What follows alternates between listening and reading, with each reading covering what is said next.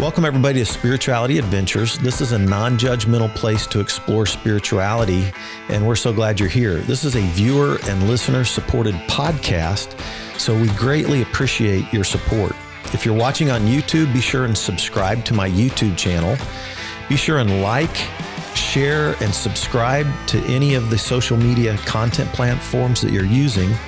And then if you go to our website, spiritualityadventures.com, you can make a one time donation or with a monthly subscription, you'll gain access to our bonus content. We greatly appreciate it. Thank you for tuning in. Welcome, everybody, everybody to Spirituality Adventures. We're so glad you, you joined. And today we have Bryan Carroll. Bryan and I met about two months ago. I did a funeral um, for his father-in-law. Did I say that right? Did I get it right? Is that Yep. true? all right? Sure. Yeah. So uh, Bill Fletcher went to a church that I pastored. Uh, his wife, Carol Sweeney Fletcher, died died a couple months ago. I did the funeral funeral, and Bryan and his wife Amanda, who is Bill Fletcher's daughter, were at this funeral, and we were talking afterwards a little bit, and found out that we were both in recovery. And so it kind of clicked off a whole series of conversation. Found out that he runs Hemingway Unchained Sober Living homes in Wichita. So I was going, oh man, I'd love to interview you because I I interview all kinds of people. Always talk about spirituality, but but I I interview people that are Christians and Buddhists and rabbis and every kind of spirituality, kind of the higher power kind of world, you know, that that the recovery world lives in. But then I I interview musicians and CEOs and health workers and just kind of all over the map. We always talk always talk about story and spirituality. But one of my favorite kinds of interviews are people who have uh, gone through deep, deep tragedy, but also walked out the beauty of recovery. So uh, I, I always feel find a fellow traveler when I find somebody in recovery. So Bryan, let's thanks for joining us. Thanks for having me. That so um, let's let's just jump in for with your story. Like where were you born? Where did you grow up? Grow up all that. Get some of your or I, I was born in Phoenix, Phoenix, Arizona in '83. Uh, lived there for most of my life until um, until I was pretty much 18, 19 years old, and uh, that's when I moved to Wichita. All right. Tell me tell me about your family background. Um, my family background, my my mother and uh, father, they obviously a broken home. Uh, my mom, her family traveled because my grandfather was in the military, and they were in France and they were in Thailand and all over the place. But then they landed in South Phoenix, and uh, that's when she met my father while she was very young, and they started having children. And my father, years later, my father became a drug addict. So we we grew up moving from house to house because of his addiction, and he would be selling off our products, and people would be looking for him and looking for things, and so while trying to learn how to be a woman, she was trying to be a single mother at the same time. Not trying, she was doing it, but yeah, just a lot of torment for a lot of years. Did you have any faith background in all of that? We did. We went to we went to church. Um, at that time, we had went to a church where a real a real loud church. uh, people were loud and jumping around and kicking things over, and it was pretty wild. Um, I was really young at the time, so I didn't really understand what was going on. Kind of like a Pentecostal type church. Yes, yeah, speaking in tongues and yeah, and and the pastor would be uh, singing and the whole sermon and stuff like that. So yeah, that was that was quite different. Black church, white church, mixed. Black. It was, it was, it was black. It was black. black. Church. So black. Yeah, we were. Sing, guy singing his sermons. Yeah. Uh, yeah, yeah, definitely. It was it was wild, but I got my love for drumming. I got my love for drumming uh, at that church, so you know I started playing the drums there very young. Interesting. You, or you self you self taught? Do you have a drum teacher? I, I pretty much was self taught. I did have I was surrounded by some people um, as I grew up that play So I did get lessons from them a little bit, learn a few things here and there. Okay. Sweet. So, so in high school, mm-hmm. are you involved in any extracurricular stuff like sports or drumming or band? Nothing, nothing uh, there at the school. I did play play the drums for my youth at the church and uh, that sort of thing at the beginning of high school. Okay. All right. So, what tell tell us what happened as a teenager?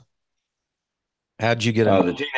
As a teenager, I I got myself involved in in in doing drugs and the wrong the wrong crowd. The way that it came to me, obviously, it seemed like it was something cool because here was a kid that was a little older than me, and his father he was a single father, and he met a woman, so he moved into the house with this woman and left his son in this apartment. And he's doing this drug, and I look around me and I think, well, as good as his life looks and as much fun as he's having, this this can't be that bad, not bad. And I started doing methamphetamines. That was your yeah. That was your like you didn't start with weed. No, you started. I with- didn't. I went. I went directly from not doing anything. The worst thing I probably drank was soda pop to, to wow, wow. Was it instantaneously? Like you you wanted it first time? It's really weird how that how that works because the first time that I ever used it, um, I got sick and I threw up. But I felt good for the rest of the night, and for some reason, I was infatuated with wanting to do it again. So I just kept on, kept doing it. Yeah, and it's weird how the devil works because when you when you first start doing something like that, it's always offered to you, and it's always free, and it's always a seems like it's a party or a good time. It doesn't. It doesn't. No one tells you that some years later you'll be willing to, you know, steal from a relative to go buy this stuff. It's just all freely given. Yeah. So did it? So what kind of habit? How how how long did it take to, to develop to uh, like a daily thing? Uh, it developed into a daily thing right away. Um, and like I said, I spent years in Arizona without uh, without getting in any real trouble, but just getting high every day, get skipping out on school, not going to school anymore, and and that sort of stuff. Would it would it ramp you up? Be like an amphetamine where you just got lots of energy? Yeah, it gave me energy. I could I could, could and and one thing I, I never was really never felt like I was a smart kid. I never had an attention. I couldn't pay attention to things. I, I always was all over the place. So I, it also felt like helped me focus is what I felt like. I didn't realize oh, it doesn't matter if you're focused, you're not focusing on the right things because you're focusing on going to get this drug and be able to use this drug. You're not in class focusing on your schoolwork, you know? Yeah. Yeah. Like that, like Adderall is kind of like a prescription meth, right? To, for some they people, say that body yeah. chemistry, it depends on the body chemistry. Like simple do Adderall, Adderall, and it literally mellows them out and chills them out. But like mm-hmm. college kids, you know, high school, college kids start doing Adderall today to study and stay up all late, just like what we used to do on caffeine or something, you know. Yeah. And it it can help at first, but then once you, once you get into it, as you know, all of a sudden, you know, at some yeah. point, it, it, uh, whether it's alcohol, whether it's drugs, whatever it is, at some point in the progression of the disease, all of a sudden the fun is all gone, all gone. And yeah. you're doing it just to keep from like freaking out, getting DTs and like you're Yeah, just like like with heroin, heroin's a very bad one. You know, it people start off doing heroin and, and they do it to have fun or to feel good or relax and the next thing you know, you have to go find the stuff just to be well. I remember people on the streets when I was on meth, you know, yeah, I would be bummed that I didn't have any drugs and I'd be trying to figure out how to get some. But these people would literally be sick and, and, and couldn't function because they couldn't get high. Yeah. Yeah. I remember when I first, I'd been doing Xanax and alcohol for two and a half years every night to sleep. And when I first started, like, first time I got off the the Xanax, I was sick as a dog for yeah. four or five days. You know, ugh, that's miserable. Um, so how how did yours progress into like where did you go from 15 meth? You start doing meth and meth every day. Uh, yes, I started t- doing it every day, and it took me to I met, you know, people that are that are doing these types of drugs. They don't really have a gauge on what's smart to do or not. As I look back, what I what I used to live through, it's just crazy. I, I met a gentleman uh, named Joe Porter. He was a plumber, or not a plumber. He was he worked HVAC or something, but he had money and a house, and just like what drugs do to people, it was just starting to tear his life apart. So he wasn't working. He was living off his savings, and he had another roommate named Jason. And me, Jason, and Joe, and these are grown men. You know, I, I try to think like if, if a 15, 16 year old tried to move into my home right now and I'm a single man, I would know there's something wrong with that. But either way it goes, they didn't. And we were just the three musketeers for a while. So, you know, we had, I worked on cars all the time for him and I drove Porsches and, and we, we just got high and, and lived our little drug life. And it was, yeah. So I did that for a long time. Hmm. Like dropped out of school, just yep, completely left, completely left school, and just hang out with these guys during the day. And then, and, you know, I realized that if I started selling some drugs, that I would be able to get more drugs. So, you know, I got into the whole getting getting plenty of drugs to go out here and sell, and you know, the women and everything that comes along with that life is is all we did. Yeah, yeah. It's out like, hey, I could sell this just to get just to get money, and then it goes from there, right? yeah, it just it just progressed and yeah. So how how many years was that was that world going on?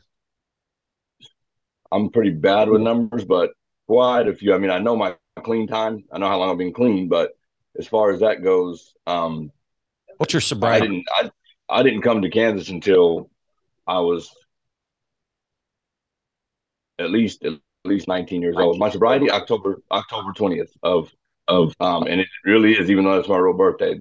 I, I know the first October 1st of 2015. And the 20th is my birthday. 2015. Mm-hmm. Which which day's your birth? Your which is your October 20th is my physical birthday, and then the first of October is when I got I got clean, got back with my wife, and okay, everything was, was a lot better. Good, good, good. So, okay, so so tell take us down that road a little bit. You got married before you got got sober.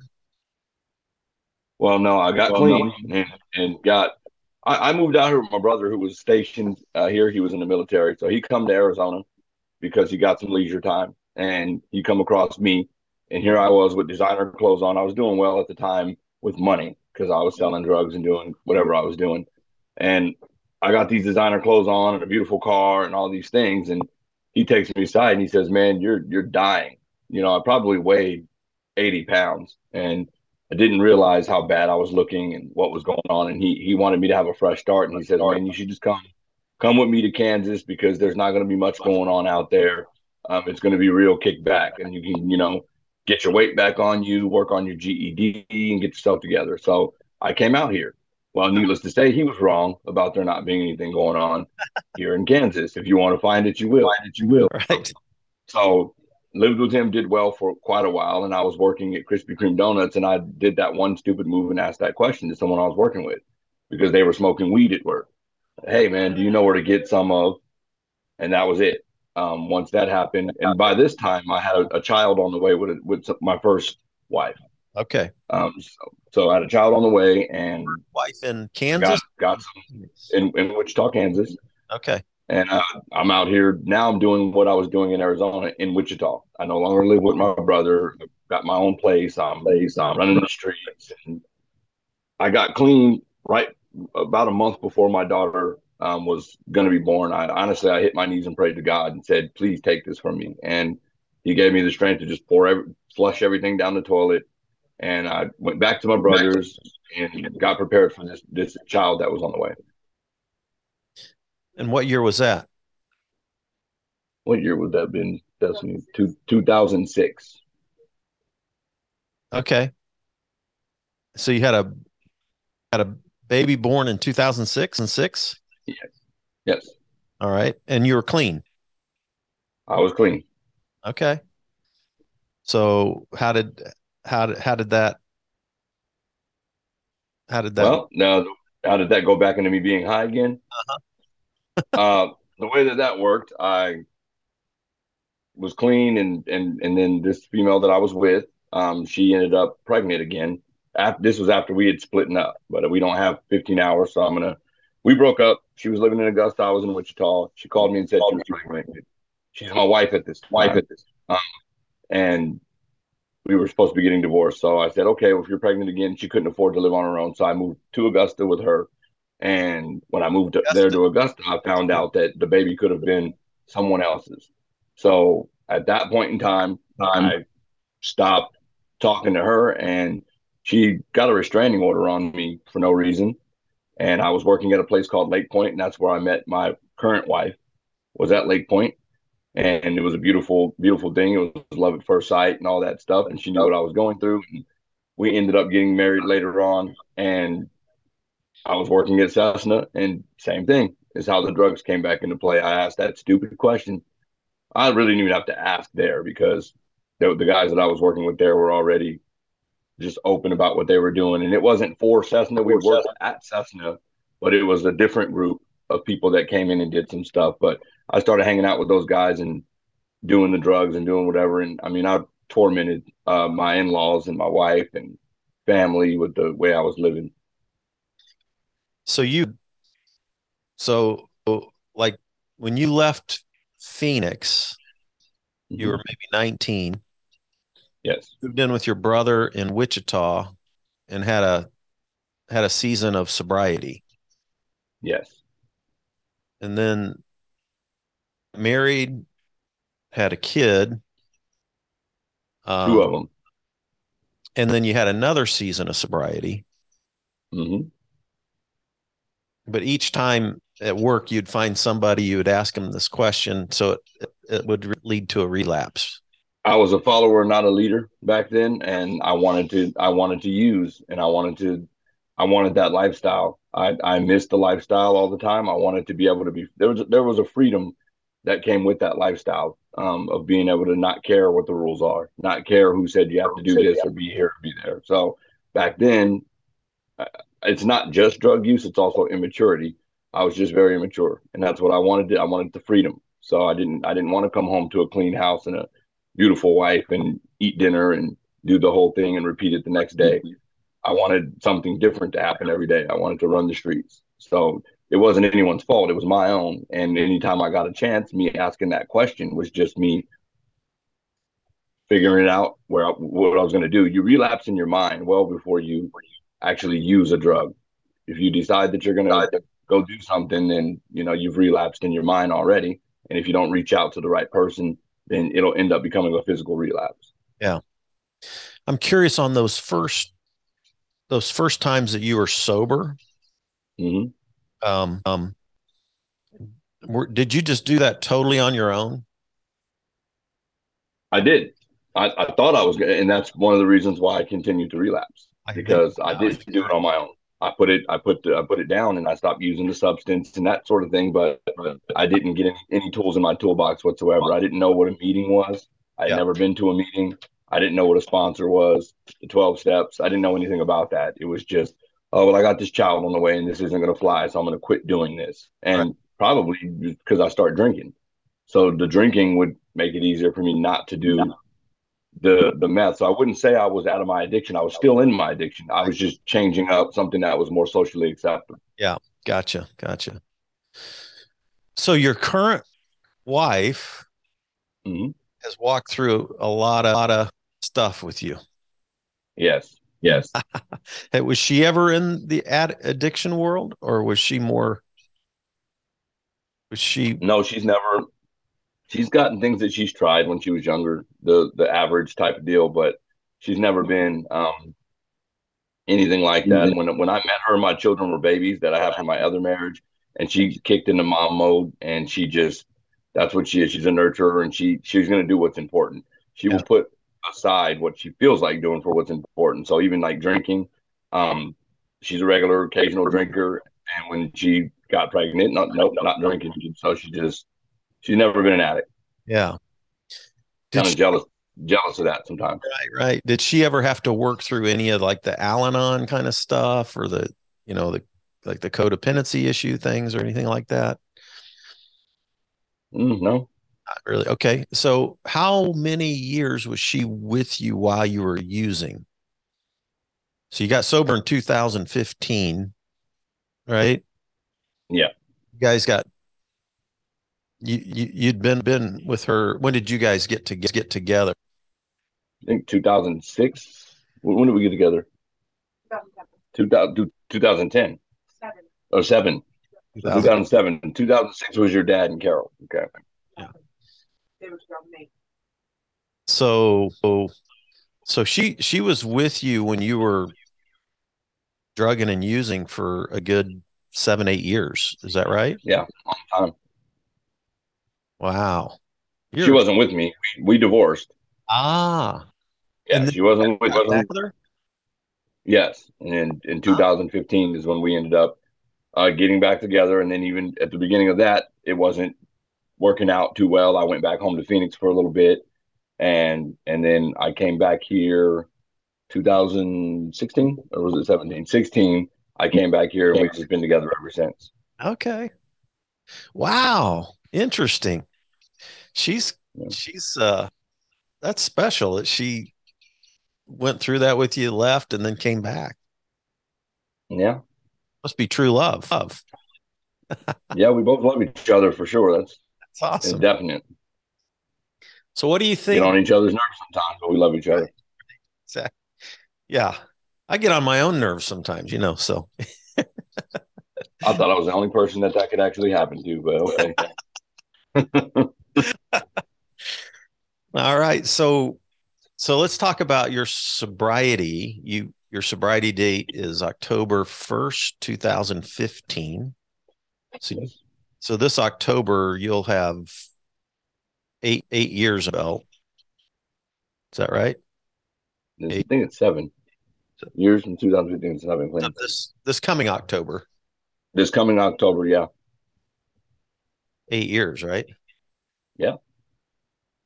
I my I my sobriety is uh, seven, I thought my sobriety date October 2015.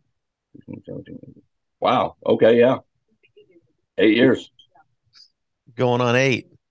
I'm afraid to count anymore. I don't want to count anymore. Once I get once you get to a certain point, I don't believe you should even even count. It should become your norm. Being sober should be what you do. So, yeah, I'm coming up on September 10th. Will be four years for me. So, congratulations, definitely.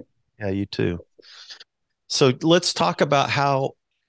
So October first, 2015. What what when and what did you do to find sobriety? I didn't have to do much of anything. I was driving down the street and I got pulled over and I had methamphetamines and I had uh, firearms and I had all sorts of things on me and um, got pulled over. And by the grace of God, I got pulled over because who knows what I would have done that night or been involved in. But I got pulled over by the Wichita police and um, I had a warrant out for failure to appear on something. And either way it goes, it was my first time ever getting a, getting arrested where I wasn't going to either get bonded out or barred out I was going to sit there. I was going to be able to sit there. So um, that was what saved my life. Honestly, I feel is that God removed me from the streets because that was the only way I wasn't going to stop. I wasn't going to change. He needed to remove me. So the police came and did that. And I spent some time in the jail and was away from the drugs and was able to get a clear mind on me and, and, and start thinking better. And um, that's when I started praying to God again and, and talking to him because at this time I had never really had a relationship with God. I just yeah. knew church and played the drums and all that teen stuff. But when I got out, I wasn't going to do anything, and that was my promise. God, get me through this. I'm going to get out and do the right thing. If I got to go stand in a park until the right person finds me, I'll go do that. I'm not going to go back to my old people. So that's what I did. I got out, and in October, later on in October, and I actually went to a hotel room and I called my mother in Arizona and I told her, I said, I don't want to go back. Like I, I don't have money. I don't have nothing out here unless I go back to go try to collect it or get it or talk to a friend. I don't want to do any of that. And she had contacted my wife, ex-wife at the time, because that's the person she can trust. Hmm. So she called uh, Mandy, and Mandy for sure she met me at a Walmart, and something moved her to bring my kids, and um, that was it. We went and got a, a hotel for the time because her parents, of course, weren't going to deal with that, and she was staying with her parents. So we went and got a hotel room, and um, went and got another hotel room in Augusta so the kids could get to them from school, and it was just crazy. God just blessed the whole situation because we had nothing, and uh, the gentleman named Craig Patel, he owned a hotel in Augusta, and he, without me asking, came and said, "Hey, man, you want to do a little bit of work so that you know you guys can stay in that room?" And I'm like, "Yes, please. We're trying to figure out how we can stay in this room because her parents were not going to deal with me at their house, and you know, my my family didn't have the money to keep sending me money." So that's how that started. And then God also moved because I would take walks and listen to music, and I found a house and I'm talking to the lady who owns the house, and I told her where I'm working and what I'm doing, and she says, "Move your family in the house." So we moved into the house, and she waited because my wife was in school the time uh, for her to pay for our rent with some of her, you know, tuition money, and worked with us and allowed us to move into this house. So we did that, and um, that's when I, me and her got an argument, and I went back to Arizona for a little bit. But she had that home with the children and kept that home, and I went and stayed with my family, my parents, while I was out there. Mm. but I absconded from probation.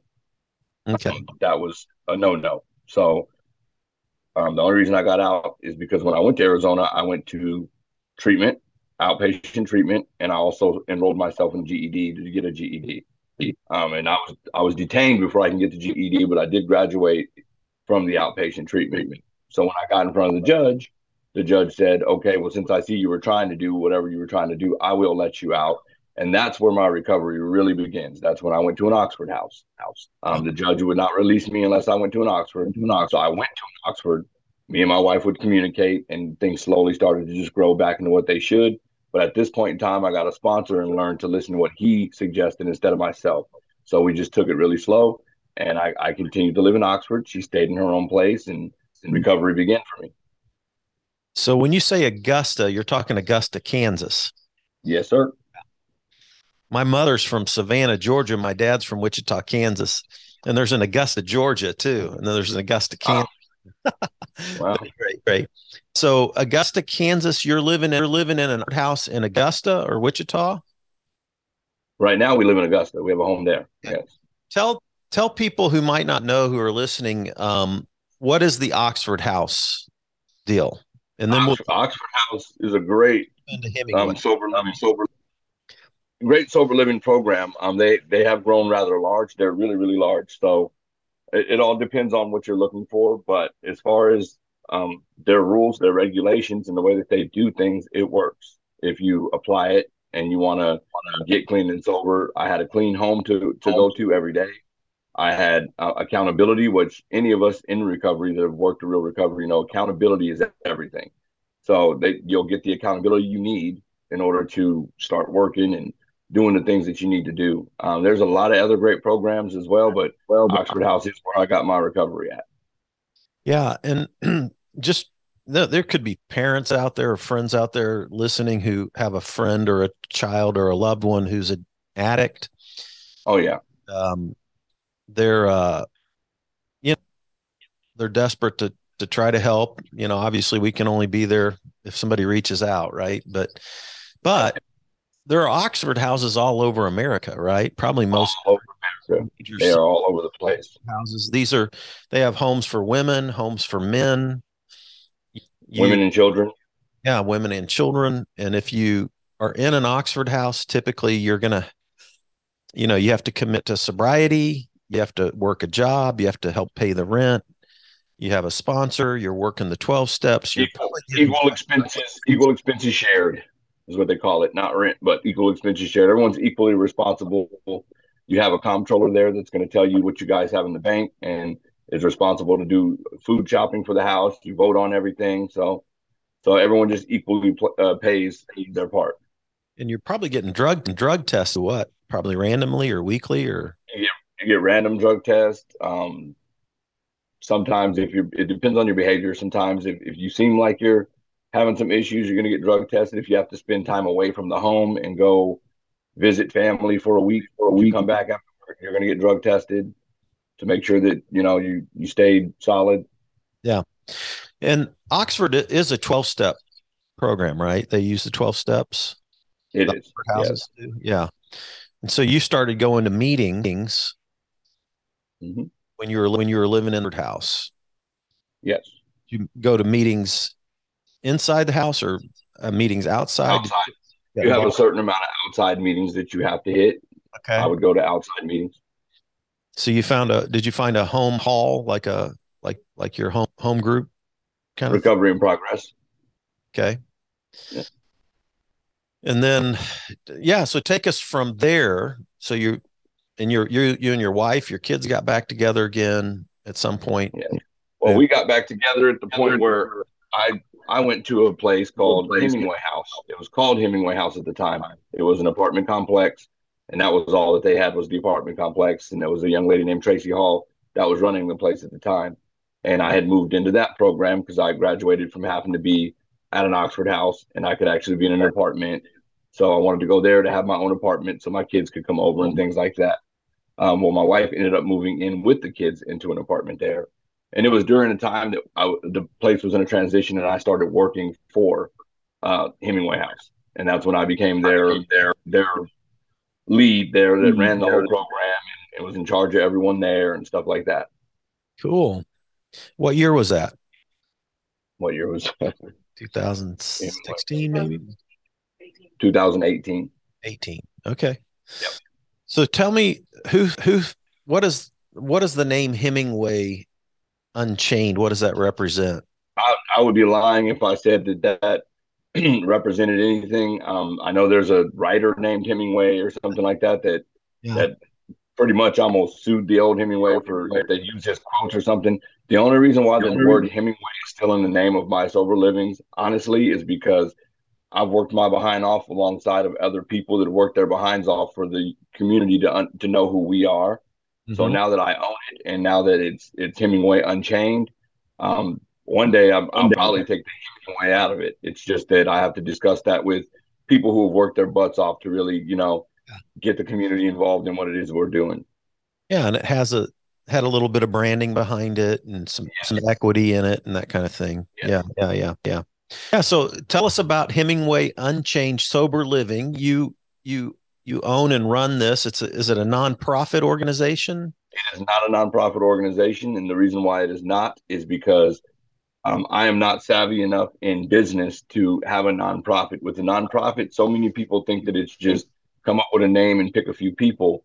Um, there's there's way too much that goes into a nonprofit if you don't know what you're doing and you're not doing it right. And that's what happened with the old Hemingway. I was working with people that had they're about the money. About the just, just, let's just be blunt. They wanted to rent houses and they wanted to get big money back from the houses being rented, and they owned houses and properties. And the way we were moving was as a profitable company, and it, it was very, very illegal. Some of the things that were going on. So I was going to step away from the whole thing and do my own thing. And and we went and sat down with a professional and the lady who runs these other um, 501c3s and she was like no you guys can't be on your board and own a house that is making money. So either way it goes, my wife, my mother-in-law, and I came up with our name and uh, started our own LLC where it would be easier, where it's just hey, pay our taxes and make sure we do what we're supposed to be doing. That way we can help the community. Yeah. So when did you start start this and tell us about the actual situation? Like, do you do you own house own houses or or how many people are I you? Do not, I do Okay. I don't own any of the houses. I rent the houses. Um, at this point in time, one day in the future, maybe I'll own some of the houses, but right now we rent the homes. Um, it makes it, like I said, a lot easier as far as taxes go and all that. We just show them that we're renting, what we're paying as far as utilities. Uh, we we just focus more on the, the the clients, and that's what I I like to do. Is that's where my gift from God is is to be dealing with the clients, talking to them, giving them rides, giving them advice, taking people like if like someone moved out from Kansas City and man, I have a court date in Kansas City. I don't know how I'm going to get there. We will actually take them to Kansas City and and do those sorts of things um, to make sure they get to their court dates. So just having a heart for for the people. I know that God will bless and that money will be made, but I'm not. I don't want to focus on solely just trying to be trying to making money. I want to focus on having a solid program that I'm actually able to be used by God to do what He wants me to do. Okay. So, do you have more than one house right now? We have four homes at the moment, soon to be five. Okay, so you you got soon to be five, and are these all are these all mm-hmm. homes right now? They I have one female's home. Okay, and I have um, right now we have three men's homes. Um, we don't have anything for women and children or men and children yet, but we're going to work on that. And we also are trying to figure out how to do something more about uh, mental health because there's a in in Wichita at least there's a little bit of lagging in in, in the area of mental health, which mixes in with addiction, and and you get some people that just don't quite fit in with the regular crowd. So we're trying to see how we can we can help with that. Help with that. Yeah, yeah. Um, um. So how many how many people are you serving right now through the four homes, soon to be five? I wish I had my list in front of me. I would, you know, the the women's house. I know beds eight women. Um, my larger house, uh, we we can have twelve men in it, and and they're all full. They're always full. Um, that's why we're getting ready to open up another one. So, I wouldn't. Do I have a? Do we have a list here? Probably got how many people we have in the program. Thirty plus people at least. At least it's like, yeah. Yeah. Yeah, 32. And it's it's a lot smaller scale right now than than what it was when we had the complex, but but definitely it's better. And are you do you set this up like is there a like a house lead that kind yes. of runs the program? Do you run it similar to what to what Oxford? Do you have some of the we same? run we run very similar to Oxford House. I mean, and and let's just be let's just be real about it anyone who has a sober living out there that's doing anything serious is going to have some similarities to an Oxford House. Yeah. Um, but but we're we're a little bit different in the in the in how personal we're able to get with them, just because we're not as on big of a scale. Mm-hmm. Um, I actually have paid people who work for me instead of it being where you're just a house president and you do it for free and you go work a job. I have an assistant that this is her job. This is what she does, and she uh, she gets paid for doing her job, and then my house presidents, we try to groom them to one day be able to have a position to make money as well. In this, they don't pay rent if they're my house president, and they just that we, we do a lot more training and get in depth with them on how we like to do things. We're also the only sto- uh, sober living with the contract with KDOC. So Kansas Department of Corrections gives sends all their people to us. We keep a certain amount of beds for them. Um, so guys that are getting out of prison, they know that they can bring them directly there and we start working with them right off the bat. Awesome. That's good work. Thank you. I am I I I've grown to love the recovery community. So, you know, I pastored for decades, right? I'm 62. So mm-hmm. I I got saved out of the recreational drug world at 16. Felt called to be a pastor at 16 and literally followed that path and didn't get back into drugs or alcohol or anything until I was I was like in my 50s. I was in was in insomnia and uh, tried to start treating my insomnia for the first time when I was in my mid 50s. Went to a psychiatrist. He tried me on a number of different sleep aids, but the thing that worked really great was Xanax. And, and I look back, I wish I'd have never gone down that road, but um, the Xanax road anyway. Because what happened was it worked great for about nine months, then wore off, and then I was then I started throwing alcohol on top of it, and then and then the Xanax alcohol combo. I basically did every night for two and a half years, and it led me. It messed my brain up and caused me to do all kinds of stupid things.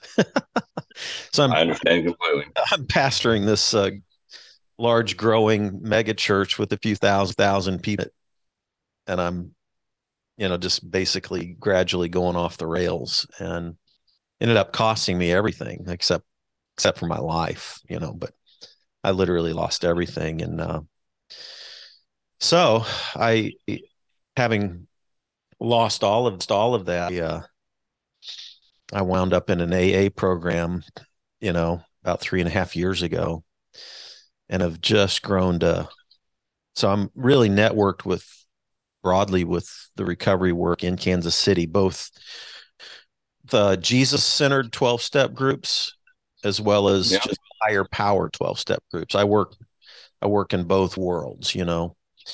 And uh I've done interviews with all kinds of people like yourself here in Kansas City, from from uh, Joe Reed at the Healing House to uh, Carl Carl Wu at uh, Artists Helping the Homeless to uh, the uh, Welcome House here with uh, Jamie Boyle. These are all people like yourself who are leading um, programs with with houses, with apartments for men, women, children. It's really and I tell you, some of the most inspiring stories that I've ever come across, I come across in the recovery community, you know, like God people, uses the people like yourself. I mean, people, if they would have intersected you at a certain time in your life, they probably would have counted you out and not given you any hope. Oh, there, yeah, definitely. I, I counted uh, myself out, and that's when it's bad when you're sitting somewhere and you can't imagine your life any other way, and you go ahead and make make peace with, oh, I'm just going to be like this for the rest of my life. So, you know, I'm going to die alone in some little apartment and just do my drugs, and that's okay as long as I have my drugs. Like that's when it's it's bad. Yeah, yeah, yeah. So, so now you with these years of sobriety under your belt, now you're you're working the program, you're giving it back, you're you're you're seeing other, you're investing in other people, other people. I'm sure. Do, do you have some fun stories that kind of stand out to you over the last couple, two or three years?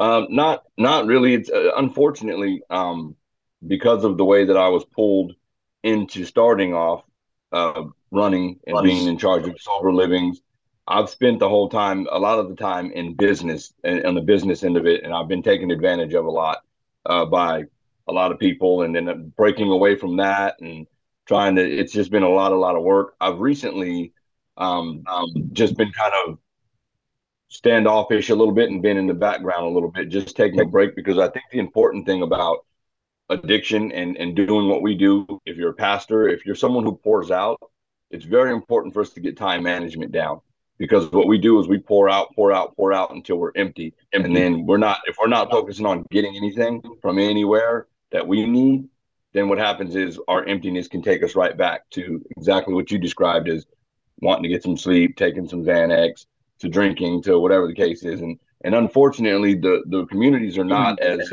as forgiving on us when we do when we admit or we say we've done something wrong. They're not as easy on us as we are. So then it can make you even more upset because you're like, wow, as many people as, as I help and I listen to. So for the last maybe six months, I've been kind of backing up, planning, seeing where God wants me to be and how He wants me to be there instead of jumping in with all fours. Because when I'm jumping in with all fours, there's going to be people who hurt your feelings.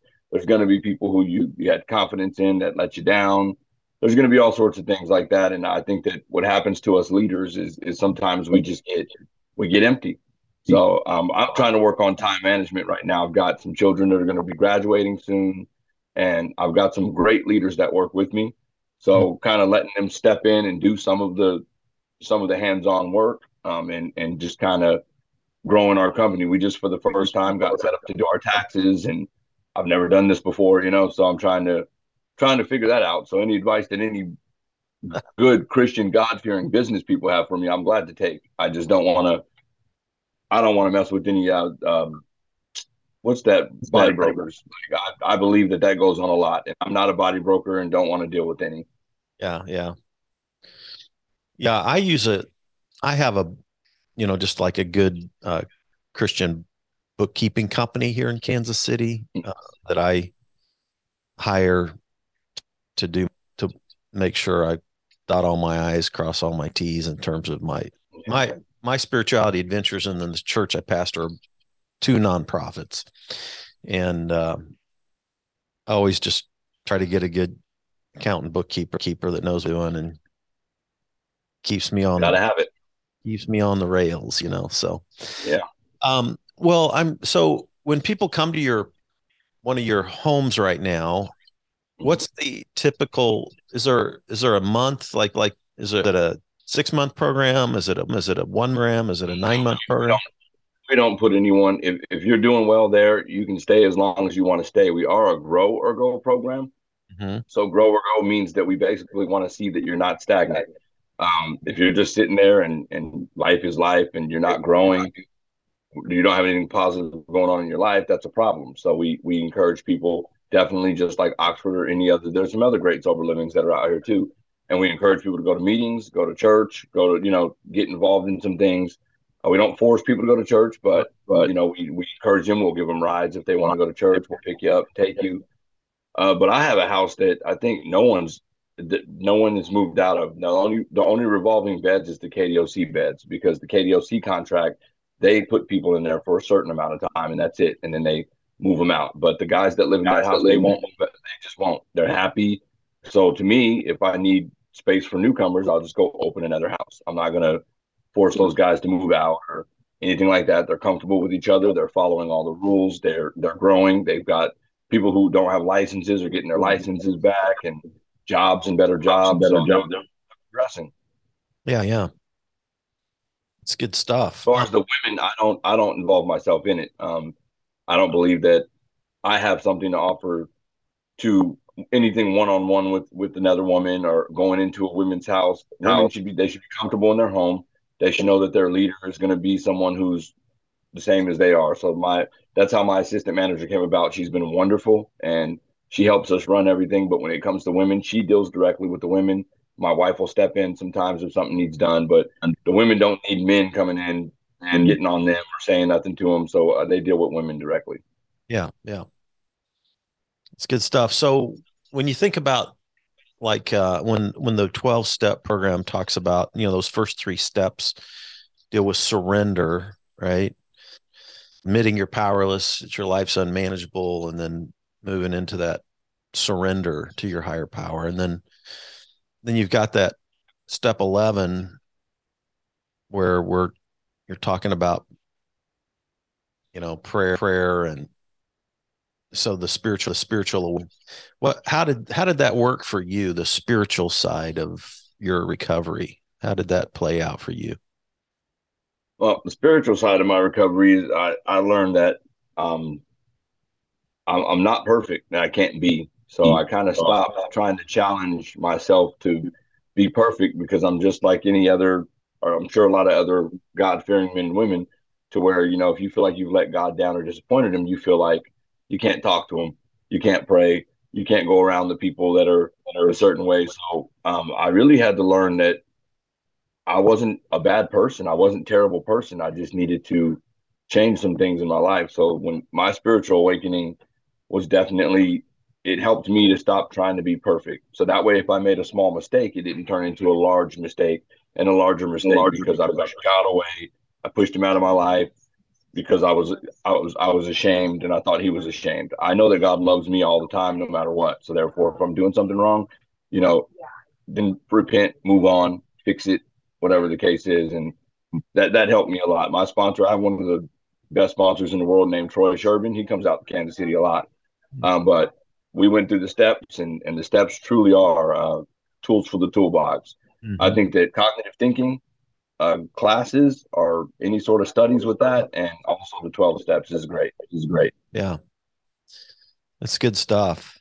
Yeah, I I did a little bit of uh, therapy, like so. I was in the recovery twelve step world, going to meetings. I also got into therapy and I did, and I did like DBT, which is dialectical behavioral therapy, which has a cognitive component to it. Um, mm-hmm another one called Family Systems. Um, so those were mental health components for me that I, I just just needed just needed to work stuff, you know, my own emotions, my own thoughts, my own.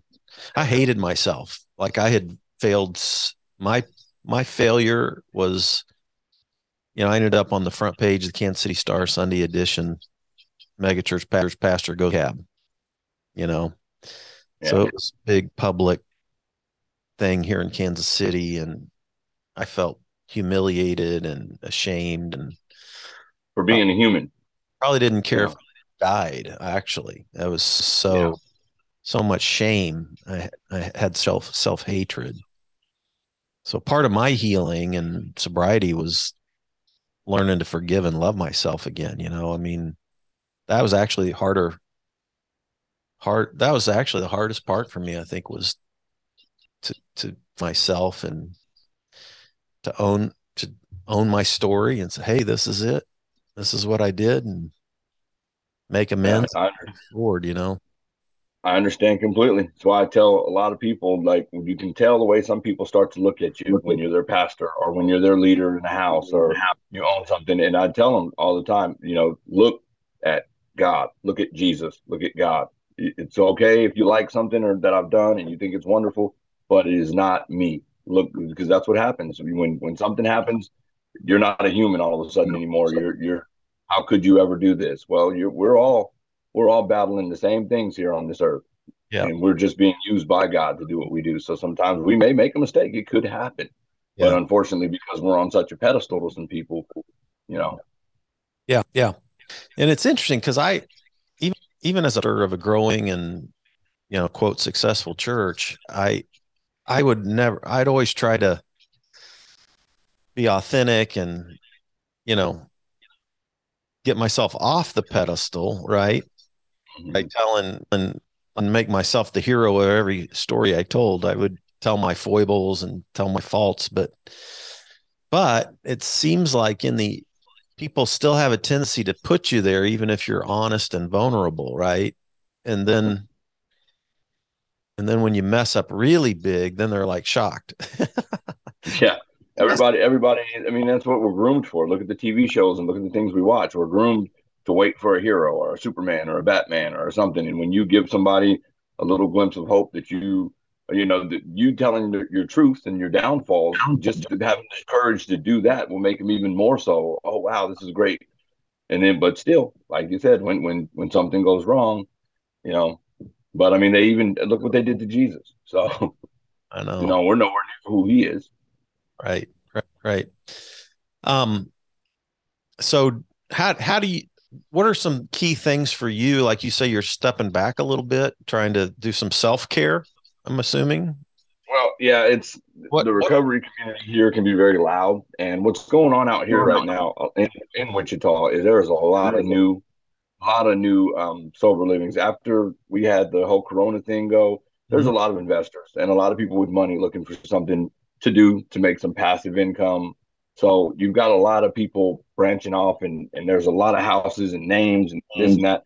I want mine to be authentic. I want mine to continue to be authentic. So I'm very involved with my sober living, but I'm I'm involved with slowing down. I'm just kind of in the background, meaning I'm not out advertising and making the community know, hey, look at us, we're over here. Because to me, it looks too much like all the others, not all the others, not but some of the others that are jumping off right now and there's not people who don't have a heart for it. There's people who don't have a heart for it that are starting to do what they do. And I don't want to be recognized as one of those. I just want for my my stuff to be authentic. If God sees fit for me to only have six houses ever, ever, that I want to do what He has for me. I don't want to do twenty or thirty or forty. You know, so I just kind of slow down and and just I, everyone doesn't know everything we have going on because they don't need to, and we need to focus on the ones that we do have and and we're doing that. So it's just been very very loud in the community out here. So I don't I don't go out to a lot of meetings right now, um, just because I don't agree with some of the stuff going on, and I just don't want to be involved in it. Mm-hmm. Yeah. So what do you I'd do? Rather hit some Zoom meetings. Okay. okay. So what? I'm just like, what were some? What are some of the key things you're trying to do? You know, just just for your own self care, maintenance, that kind of thing? Zoom uh, church, going to church and okay. uh, prayer, meditation, Zoom meetings. I'm gonna do some in California, California, just to get with a different group. Just do some Zoom meetings with with some faces I don't know. Get out of my comfort zone, okay, a little bit, and do that. Um, yeah, I, I, work. I have a job, so you know I got a job because I started doing this job because I was going to get some of my guys from my houses hired here, and I thought I could get a feel for the way things work. And I've been sown sown so much love here that I just decided to stick around. So I work for a place called the Mattress Hub, and I'm one of the warehouse managers. And I get to come here, and you're and as you see, I'm here now, and I'm on the on the phone with you. So we all support each other in what we do, and uh, the owner became the county commissioner now. But he he helps a lot of uh, people in recovery, gives them jobs, gives them second chances, and things like that. So. Well, I tell you, um, recovery community, like people like yourself, you know, once you get sobriety under your belt, just the fact that you're you continue to be there for new people, it's so powerful. I mean, I, I've known people people come the you know the recovery world when they're they could be close to being dead, yeah, close to being in jail or prison, close to being homeless, or they are homeless, or they have lost everything. They have lost their families. They have lost. Nobody believes in believes in them anymore. And the community, the one, the people that are there are the people like us that continue to reach out and do meetings and show up for people and it's and that's what keeps it going it saves lives. There's a lot of great people that are out here doing great work. We have a group here called reaching out um, and it's great. It's it's just on a, it's a messenger and what it is is um, most of the leaders in most of the oxford houses that are presidents are on it. Um, you have second chance out here that's called second chance bail bonds. They have a bail bonds and they have some houses. You have wichita bonding co. You have some good groups of people, and we're all on this reaching out chat because if, say, I've had someone for three times, I've let them move in my house, and it's just not working out. Instead of sending them off to the streets, I can put them on that reaching out chat and say, hey, obviously they need something different than what we have to offer. Is there anyone willing to move this person in, give them an interview, couch this person? So we're all connected out here mm. in in in a way so that we can continue to help the community. Well, that's cool. That's cool do people uh, if if wants to get a hold of you in Wichita or somebody has a, a referral or something like that? How how do they get a hold of how to, uh, what's the way to get a hold of Hemingway Unchained Sober Living? Well, we have a direct line, which is my phone number. They can call. Um, um, I mean, all the POs know about it, so a lot of times it has to do with probation. Um, when once we expand to like Kansas City or somewhere like that, what I like to do is make it a point to let the judges and the lawyers and the all the all that system know because in in addiction most of us end up dealing with those people. So I, I, I, like to deal with the probation officers and find out what it is that they would like to see us do and what they're struggling with and what we can you know how we can perform to help them with their clients. And and that's a lot of times our phone calls come from the uh, pos they hey i got a client here. Or or their client calls us because they told them they need to call us and like I said, then if we're not able to help that person, if I got a call from Kansas City and I can't help a person because I'm full or something, I have all the resources in the world to get them talking to an Oxford House or get them talking to another program somewhere. Yeah, yeah, yeah. Simply by picking up the phone and getting on that chat. Yeah. So there's a there's a phone number. Is there a website? Is there a we do, we do have a website. I'll have to send that to you. We, we have a website. Okay. We do have a Facebook page. Um, but the website's what I want to start using more often. I just got to get it out there. Okay, so Hemingway, Unchained, Sober Unchained, Living. Sober Living. Yes. If you Google that, what comes up? I have no idea. Google Hemingway Unchained Sober Living. Let's see. I've got a bunch of phones, so I can do it. Let's see. But let's see. Oh, it popped. I had already Googled it, so it popped right up on mine. Did it pop up? Yep. HemingwayChain.org. There, there, there it is. Heming, HemingwayChain.org. That's it, right? Three one five zero one one six eight. That's me. All right. There it is, folks. Go to HemingwayUnchained.org. And um, there's a resource source there in Wichita. And Bryan, thanks so much for doing this, for sharing your story. Um, You're very welcome. Thanks for having me. In touch, especially if you if you come to Kansas City. Um, you know, I can. I've got a lot of network here, and uh, oh yeah, and then I'm a Wichita Wichita kid, so I was born in Wichita. So I was just so. I'll be coming out there. I want to check out the meeting or two, so I'll definitely hit you up personally about that. I've got an extra room. If you need a place to stay, you're welcome to to um, you know, stay in. I, I have free rent with my with my with my friends who stay here. So You know, not permanently, just to, no, I'm just kidding. Anyway, but yeah. All right, man. Well, thank you. Thank you. It's great to hear your story. I love to hear another story of a person who's uh, gone through the miracle of recovery and is continuing to to reach other people. That does good to my soul. So thanks so much, Bryan. Thank Amanda, you. thank you. Appreciate it. Jesus. All right. Well, so glad to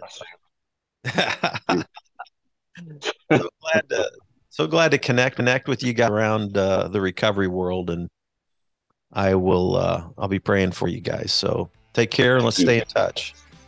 You as well. All right. Thanks everybody for tuning in to Spirituality Adventures and we'll see you next time.